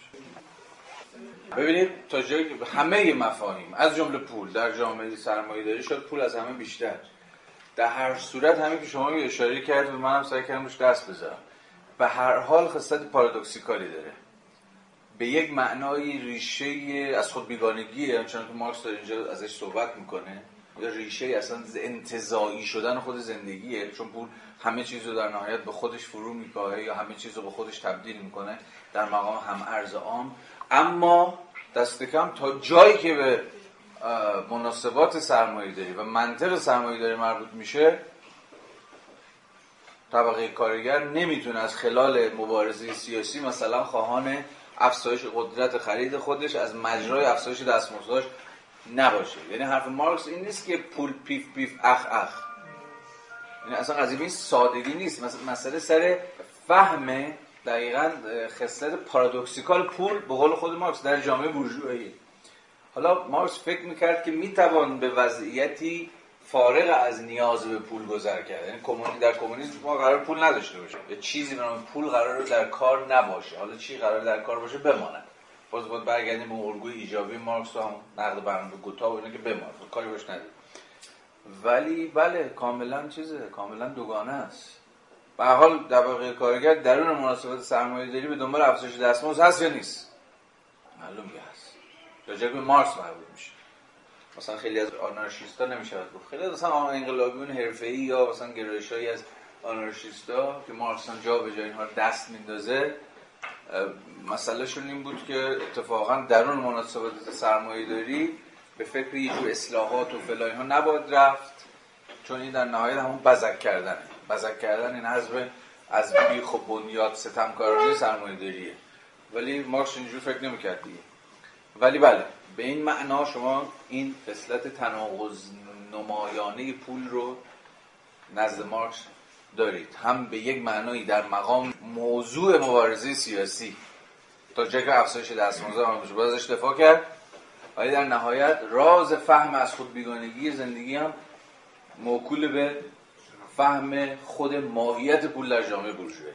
خب در صفحه 194 هم خط اول داره بین دو جریان خود این اقتصاد سیاسی بورژوایی که تأکید بر روی اصرافکاری مصرف ضرورت مصرف بیشتر به مسابه مولد چرخهای تولید داره دست می‌ذاره که روی اشاره می‌کنه. در برابر یه جریانی که کاملا برعکس از ضرورت از حیث اخلاقی ریاضت و زهد و صرف جویی و از لحاظ اقتصادی مسئله انباشت و پسنداز تاکید می‌کنه دست می‌زنه. هر دو اینها رو داره هر دو این دو تا جریان رو در آن اقتصاد سیاسی بورژوایی داره برمیشماره و در نهایت این دو رو دو روی یک سکه معرفی می‌کنه. یعنی همون بحثی که در بریک قبلی هم داشتیم. یعنی سرمایه داری نمی‌تواند به تمام مبتنی بر چیزی چون زهد یا ریاضت یا هر چیزی شبیه باشه در مقام قسمی اخلاق در مقام قسمی اتوس. و نه به تمام می‌تونه مبتنی بر تشویق به مصرف اصراف کارانه باشه طرز غریبی ترکیب ناهمجنسی از هر دوی. و نمی‌تونه هم غیر این باشه. یعنی نمی‌تونه ترکیبی از پسنداز و مصرف نباشه. این فراز لحظه ببینید. در حقیقت مجادله در این باره در قلمرو اقتصاد سیاسی انجام شده است. یک طرف لادردیل و مالتوس. تجمل را توصیه تجمل هم معنی مصرفگرایی حال. تجمل را توصیه و از صرف جویی به بدی یاد می‌کنند طرف دیگر سه یعنی ژان باتیست سه و ریکاردو صرف جویی را توصیه می‌کند و تجمل را بد می‌داند. اما گروه نخست اذعان می‌کند که تجمل را می‌خواهد تا کار تولید شود. تجمل را می‌خواهد تا کار تولید. مصرف تا تولید چرخ تولید به چرخه. یعنی صرف جویی مطلق و گروه دوم اظهار می‌کنند که طرفدار صرف جویی است تا ثروت تولید شود. صرف جویی ترجمه کنید به اقتصادی انباشی یعنی تا انباشی نباشه باز هم شما در نهایت تولیدی یا ثروتی یا تولید ثروتی نخواهید خب مکتب مالتوس ردیل این تصور رمان تم نمی‌تواند مصرف ثروتمندان را تنظیم کند. اما با طرح اسرافکاری به عنوان وسیله مستقیم برای ثروتمند شدن قوانین خود را نقض می‌کند. طرف دیگر در مقابل صادقانه ترین و مفصل ترین استدلال ها را مطرح می‌کند. تا نشان دهد که من به واسطه اسرافکاری نه تنها داراییم را افزایش نمی‌دهم بلکه آن را کاهش می‌دهم اما مدافعانش یا کارانه از تصدیق اینکه تولید را بلحوثی و هوسبازی تنظیم می کند اجتناب می کند آنان نیازهای ظریف را از یاد می‌برند و فراموش می‌کنند که بدون مصرف تولیدی نیز وجود نخواهد داشت. فراموش می‌کنند که تولید ناگزیر فقط از طریق رقابت گسترده تر و تجملی تر بحث های بسیار بسیار پردامنه ای همین امروز در اقتصاد در جریانه که اگر همین یک درصدی های بالای جامعه نمی بودند یعنی کسایی که اهل تجملن اهل اصرافکاری اهل مصرف اهل ریسک و مصرف کالاهای جدید و غیره و غیره بخش وسیعی از ابتکارها نوآوری ها تولید ثروت ها و غیره و غیره اصلا اتفاق نمیفته از تاریخ اون یک درصد هزینه بسیاری از این همین ریسک های اجتماعی رو نوآوری ها رو خلاقیت ها رو و غیر و غیره رو دارن می‌پردازن. خیلی از کالاهایی که شاید تا دیروز در انحصار طبقه اولیگارشی اقتصادی بود رفته رفته توی پروسه تاریخی به طبقات متوسط و حتی به طبقات فرودست نشت کرده. همین موبایل. تا دیروز کار لوکس بود. خیلی از مثال هم می‌تونید کالاهایی که زمان لوکس بودن. به معنی که میگه اولیگارشی فقط مصرف می‌کرد اونم به شکل نمایشی در قالب یه جور تمایز بخشی. ولی امروز عام شده. public شده. همه استفاده. تو جیب همه هست دست هم در همه کالاها یه چنین سرنوشتی داشتن. تجملاتی بودن ولی امروز به دم دستی ترین معنای کلمه مصرفی هم بین آموزوری فاصله است؟ یعنی اینکه موبایل عامه ضروری هم هست میشه ضروری اصلا مثلا نیست. الان داریم. بحث کنیم که الان بدون موبایل نمیشه خیلی از حداقل مرداشان و اینا هست اصلا گوشی هوشمند بره توی سبد مثلا خانوار بشینه. تو اگه می‌تونی با زورشو بزنی وارد سبد خانوار بکنی. اگه, اگه بخوای اینجوری به قضیه نگاه بکن. توی در مقام یک نیروی سیاسی مثلا فلان. ولی الان مسئله مارکس این نیست. اینجا الان مسئله این نیست. الان راجع به سبد خانوار حرف نمی‌زنیم. الان داریم به چیز به خیلی مهمتر حرف می‌زنیم. یعنی همین مسئله پیامدهای اجتماعی تجمل. همین مثالی که الان زدم. کالاهایی که دقیقا به این دلیل که تا یه جایی طبقه اولیگارشی اقتصادی حاضر بود هزینهشو بده گرون بخره ولی این چرخ به چرخه تا در یه پروسه اقتصادی رفته رفته تبدیل به کالای پابلیک بشه معنای فراگیر دیگه دست همگان باشه این خیلی مبحث خیلی مهم و جدی هم هست تو اقتصاد خیلی جدی امروز در سرش بحث میشه. مثلا اگر شما یه درصد کوچیکی از جمعیت نداشته باشی که حاضر باشن مثلا برای بیماری صعب العلاجش مثلا یه هزینه توپلی به تو بده. مثلا حمایت بکنه از ماشکای تو بگه آقا اینو مثلا چیز کن. یعنی هزینه بکنه برای یه سری چیزایی. امکان نداشت خیلی. همین گفتم نوآوری ها و خلاقیت ها اتفاق بود.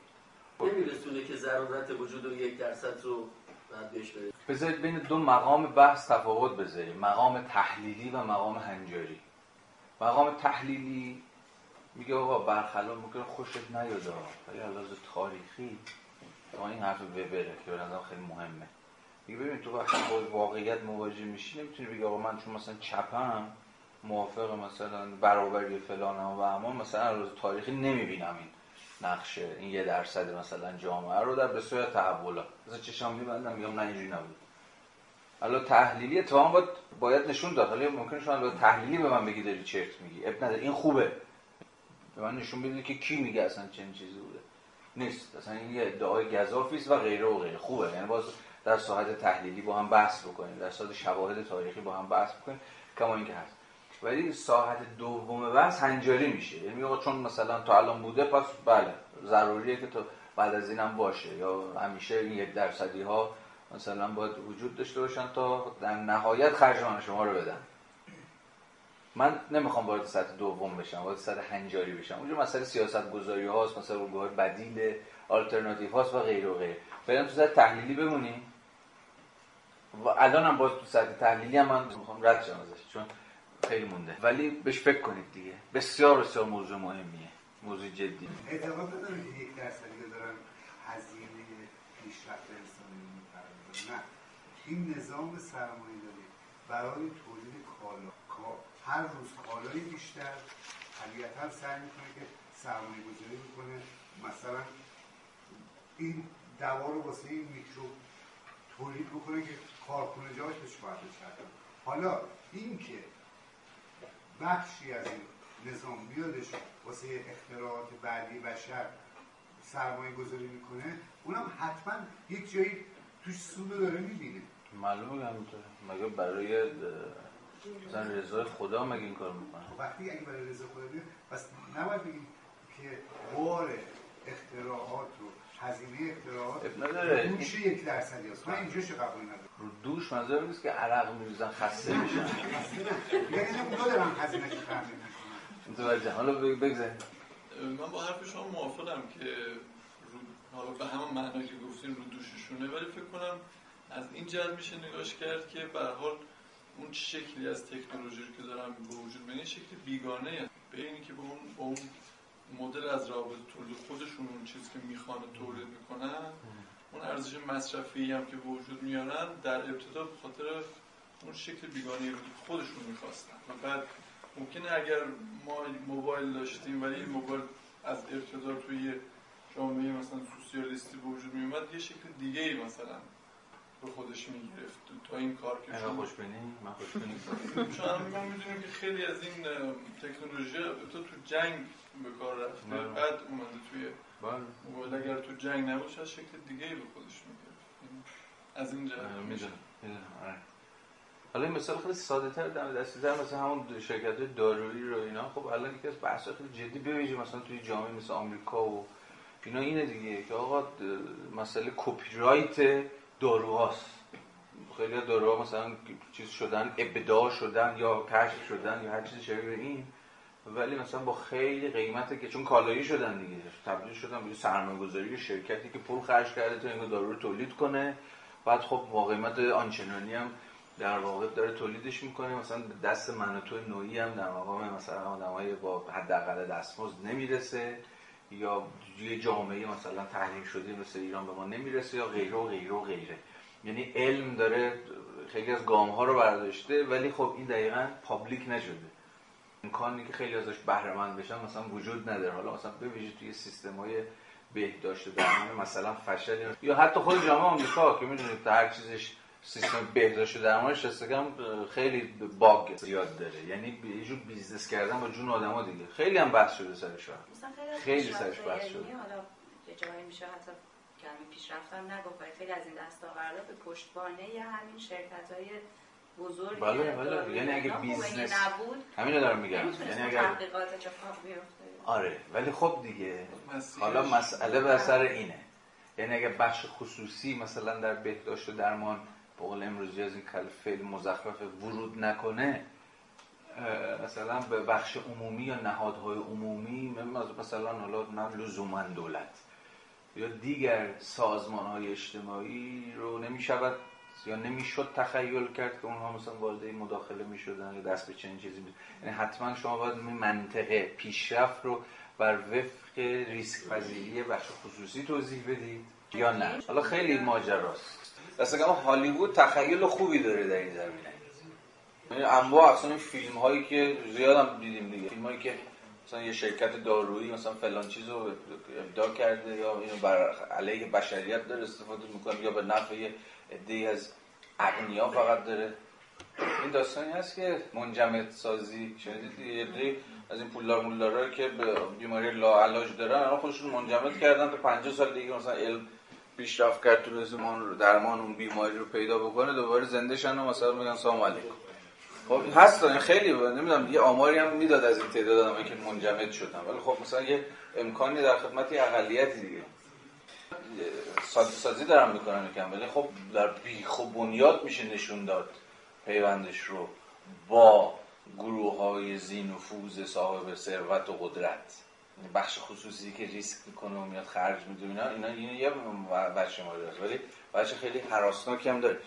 خب داشتم اینجا رو میخوندم که اما مدافعانش ریاکاران از تصدیق اینکه تولید رو بلحوثی و همسوازی تنظیم می‌کنند اشتراک می‌کنن آنها نیازهای ظریفی را از یاد می‌برن و فراموش می‌کنن که بدون مصرف تولید نیز وجود نخواهد داشت. فراموش می‌کنن که تولید ناگزیر فقط از طریق رقابت گسترده و تجملی تر می شود فراموش می‌کنن که استفاده ارزش شی و مد استفاده رو تعیین می‌کنه رسم روز گذاشته مد اینجا آره دیگه مد. جالب با دقت کردین این رو فراموش می‌کنن که مصرف ارزش شی و مد مصرف را تعیین می‌کنه. آنها فقط می‌خوان اشیاء مفید تولید شود. اما از یاد می‌برن که تولید زیاد اشیاء مفید منجر به تولید جمعیت بیفایده زیادی نیز می شود هر دو طرف فراموش می‌کنن که در نهایت همین وراجی ها این جمله است. فراموش می‌کنن که اصرافکاری و سربجویی تجمل و محرومیت ثروت و فقر این همانند. یا یکسان اون دو روی یک سکه اقتصاد وجود اینها رو نمی‌توان تعطیل کرد یا منتفی کرد. حالا در صفحه بعد مارکس بحث خیلی مهمی رو وسط می‌کشه و اونجاییه که یه جورایی به بحثای دقایق پیش ما مربوط میشه که چگونه اقتصاد سیاسی خودشو از دیگر قلمروها جدا کرده و ارزش های متفاوت از ارزش های دیگر قلمروهای اجتماعی داره. اینجا مثلا تمایز هیته یا قلمرو اقتصاد سیاسی با ارزش های هیته یا قلمرو اخلاق و دین و غیره و غیره. حالا بخونید. هزار یک مثال هم به ذهن شما خواهد رسید. یعنی مارکس عملا داره هر دو حرف رو می‌زنه دیگه شکل پیچیده ای هم داره از این حرف می‌زنه که اقتصاد سیاسی تبدیل به یه میدانی شده به یه قلمروی شده که قاعده خاص خودش داره سود و زیان می‌کنه قاعده تعریف کننده این میدان اجتماعیه. کل جامعه شناسی یه جوری راجع همینه دیگه. نه؟ یه جوری جامعه شناسی نظر تمایز اجتماعی. نظر تفکیک نهادی. چجوری قلمروهای متفاوت از هم جدا شدن. اخلاق دین زیبایی شناسی اقتصاد هر کدوم به هیته ها عرصه ها قلمروهایی که قاعده خاص خودشونو دارن تفکیک شدن تمایز کارکردی پیدا کردن. اینو شما چه تو کلاسیک ها می‌بینید؟ چه توی جامعه شناسی در واقع نیمه اول قرن بیستم مثلا توی پارسونز و نظریه کارکردگرایی می‌بینید. ایزن نزد کسانی مثل بوردیو می‌بینید. حرف بوردیو هم بود جامعه تقسیم شده به میدانهای اجتماعی که هر میدانی قاعده مختص خودشو داره. حالا بعضی وقتا این میدان ها در هم نفوذ می‌کنن. ولی قاعده هر میدان متفاوته. مارکس هم اینجا به زبان بی زبانی همین حرف رو داره می‌زنه. ولی در این حال داره میگه که اقتصاد سیاسی درست از اخلاق جدا شده. یعنی چیزایی که ممکنه لحاظ اخلاقی بد باشن در حوزه اقتصادی به دلیل که سود آورن اوکی هن. به هنجارن. یعنی تعارض ارزش های دو قلم رو. اما در عین حال اقتصاد سیاسی همون اقتصاد به امروز یعنی اخلاق خاص خودش هم داره. راجع پیچیدگی داستان هستی پیچیدگی حال ساده است. درسته؟ اقتصاد اخلاق خاص خودشو داره. ولی به معنای دقیق کلمه نظام خاصی از ارزش گذاری ها تفکیک شده. بخونید فراز رو قشنگ خودش به روشنی توضیح میده. 195 وسط ها دین و اخلاق اقتصاد سیاسی هم نمی‌توانند سرزنشت کنند. تجربه قبلی چیه؟ مذهب اخلاقیات اقتصاد سیاسی. آه درسته. بذارید بخونیم. دین و اخلاق اقتصادی سیاسی من نمی‌توانند سرزنشت کنند. یعنی با دین و اخلاق من نمی‌توانم آن کاری رو که یا تصمیمی که تو در حوزه اقتصاد سیاسی گرفتی رو سرزنش کنم. اما اکنون حرف کدام یک را باور کنم؟ اقتصاد سیاسی و اخلاق؟ یه میگه که تفکیک. اخلاق یه چیز میگه. اقتصاد سیاسی یه چیز میگه. بالاتر مثال روسپیان رو زده بود دیگه. یکی از دعوایی که هنوزم که چیز هست همینه. علاوه اقتصادی عمل یک روسپی یا عمل اقتصادی. اینو کاملا با منطق اقتصادی باید باش تا کرد. حتی خیلی بخش وسیع جنبش مثلا زنان یا جنبش کویر اینا از این دارن حرف می‌زنن. دیگه کار کارگر جنسی رو باید به رسمیت شناخت. با کار او باید با همون شعنی رفتار کرد که با کار مثلا دیگر کارگران. یعنی کاملا تابع منطق اقتصادیه. حالا یکی بدنش رو میفروشه مثلا یکی فکرش رو میفروشه یا نیروی یدیش رو میفروشه یا هر شبیه اصل انتظایی اقتصاد سیاسی در اینجا هم رعایت شده. فروش نیروی کار. حالا این نیرو یه جا نیروی بدنه نیروی بدن در مقام نیروی سکسوالیته بدنه. یه جا نیروی مثلا آفرینشگر خطاطی و نقاشی یه جا رقص یه جا قدرت چکش زدن یه جا مهارت هر شبیه بنابراین قاعده سوری اقتصاد در قبال کار یک روسبی هم به همان اندازه رایت شده. اما حالا اخلاق چی میگه؟ ما شده از این حرف می‌زنیم. قواعد اخلاق با قواعد اقتصاد نمی‌خونه یعنی یه جایی دیگه از هم جدا شده. حالا ببینید. باور کنم. اقتصاد سیاسی یا اخلاق را. این همون ناظر بر تفکیک است. تفکیک این دوتا. اما حالا جمله بعد ببینید. اخلاق اقتصاد سیاسی. اینو ما تو تو بحث سیاست هم داریم. دیگه اخلاق و سیاست. خیلی میگن ببین سیاست اخلاق خودشو داره. اخلاق خاصش خودشو داره. یعنی اخلاق سیاست. اخلاق سیاست مثلا اینه که شما باید چه هر حیله ترفند چیزی برای مثلا منافع ملی کشور رعایت بشه به نام یا به ننگ مثلا باید تن بدی تا مثلا منافع ملی رسید بشه. این اخلاق اتفاقا سیاست. ولی سیاست و اخلاق رو با هم قاطی نباید. این طرف هم تناقضی نداره. یعنی ارزش های اخلاق در مقام یک نظام ارزش مدارانه مستقل رو با ارزش ها و قواعد نظام سیاسی نباید قاطی کنید. ولی این به این معنا نیست که در حوزه سیاست شما اخلاق متناسب با و در هم تنیده با سیاست ندارید. امروز می‌تونید از اخلاق سیاسی حرف بزنید. یا اخلاق متناسب با سیاست حرف بزنید. آره ولی اینایی که امروز از اخلاق پزشکی حرف می‌زنن اتفاقا می‌خوان پزشکی رو دوباره به اخلاق به قلم رو اخلاق برگردونن. یعنی آقا پزشک باید سری اخلاقهایی رو رعایت بکنه. یعنی به ویژه به این معنا که پزشکی نباید انتفاعی بشه.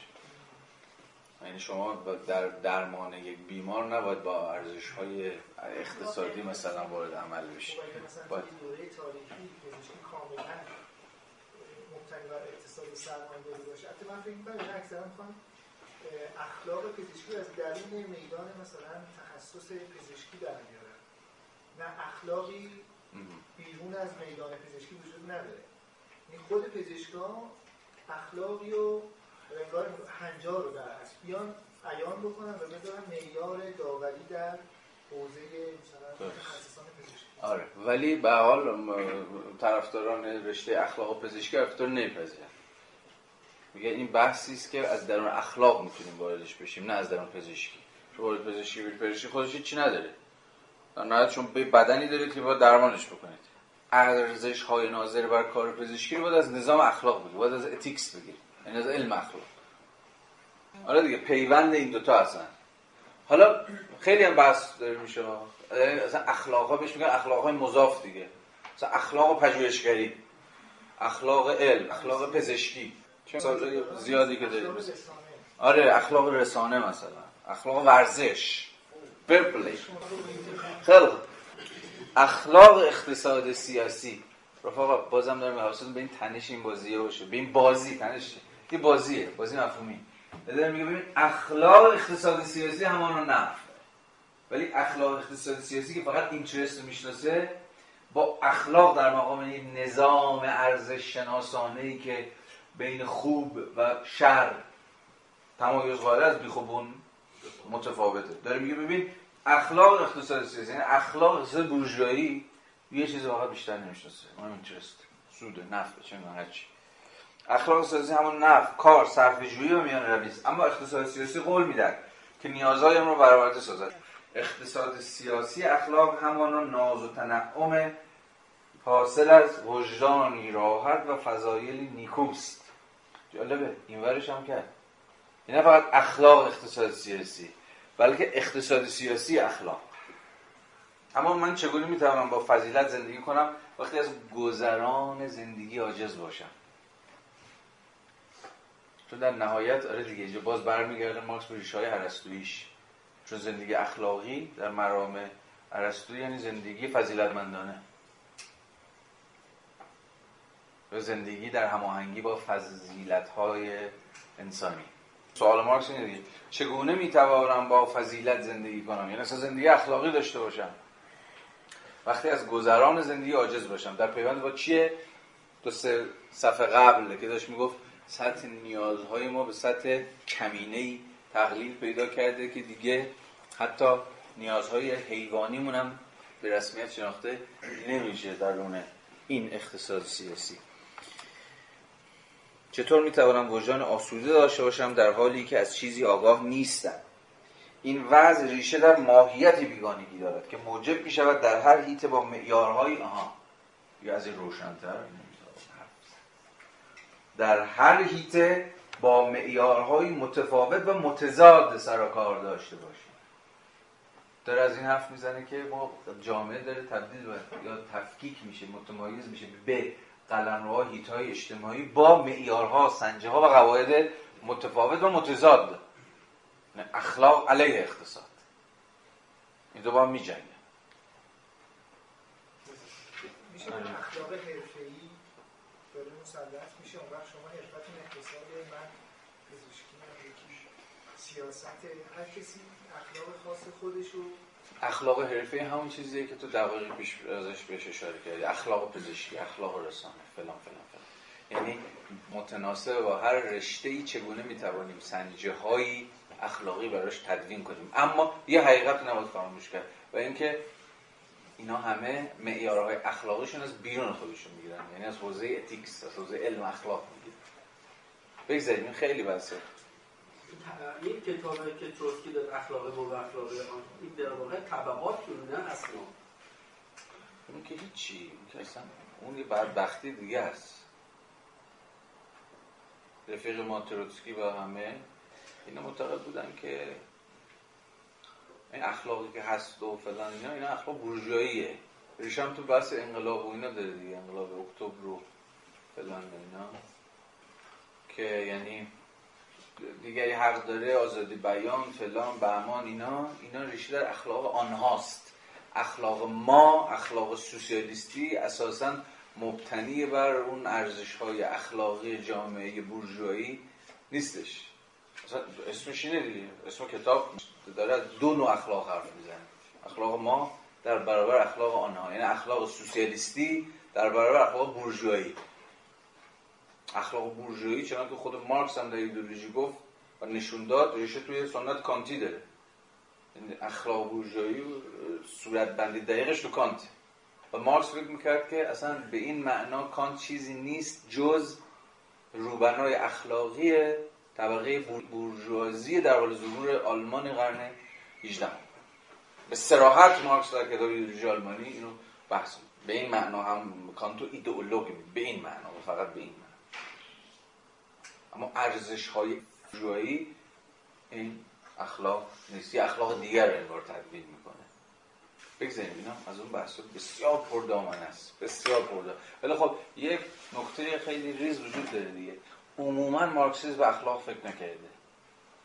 یعنی بحث اخلاقی در مارکسیسم جز ضعیفترین بحث هست یعنی شما فلسفه اخلاق مارکسیستی ندارید. غیر کتاب تروتسکی و چهار پنج تا کتاب دیگه خیلی مارکسیسم کمتر تونسته به مسئله اخلاق فکر بکنه. این خودش سوال جدیه دیگه. چرا؟ چرا نتونسته به اخلاق فکر بکنه؟ چرا اخلاق در نهایت براش بحث حاشیه‌ای بوده؟ چون فکر می‌کنه تو وضعیتی که همین کمونیسم آیا در نهایت همه رو اخلاقی خواهد کرد؟ تو وضعیت گذار از چیز مثلا دیگه انسان ها خود به خود اخلاقی خواهند شد. به نظر مثل که اخلاق رو فرض می‌گیرن که ارزش های جهان شموله یا تاسیس ارزش های جهان شمول هست. اون لحظه که میشه ارزش جهان شمول تاسیس کرد لحظه که هیچ طبقه ای وجود نداشته باشه. حالا تا زمان رسیدن اون وضعیت کمونیستی سیاست تقدم داره جدال طبقاتی. و بعد لحظه تاسیس اخلاق یا ارزش های جهان آره احتمالا یه چیزی شبیه این فکر می‌کنم ولی خب اشتباه می‌کنم. خیلی چیزایی اشتباه می‌کنم.